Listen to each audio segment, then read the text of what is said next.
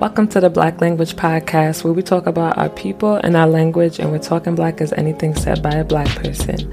I'm your host, Anansa, and I studied linguistics at the University of Rochester and graduated back in 2015. And then I went on to get my master's degree in applied linguistics from Teachers College, Columbia University in 2019. But more importantly, I grew up in a household where Nuyorican Spanglish, Coastal Carolina Gullah, and Great Migration Diction were thrown around like baseballs. Prior to college, I didn't a thing about linguistics, but I fell in love with it almost instantly. And I started this podcast to talk to black people like me who didn't know what linguistics was, and also those of us who know about Ebonics. We've heard the name in media, we've heard black leaders talk about it, and we know that we have a unique way of speaking, but we don't really know the specifics about it.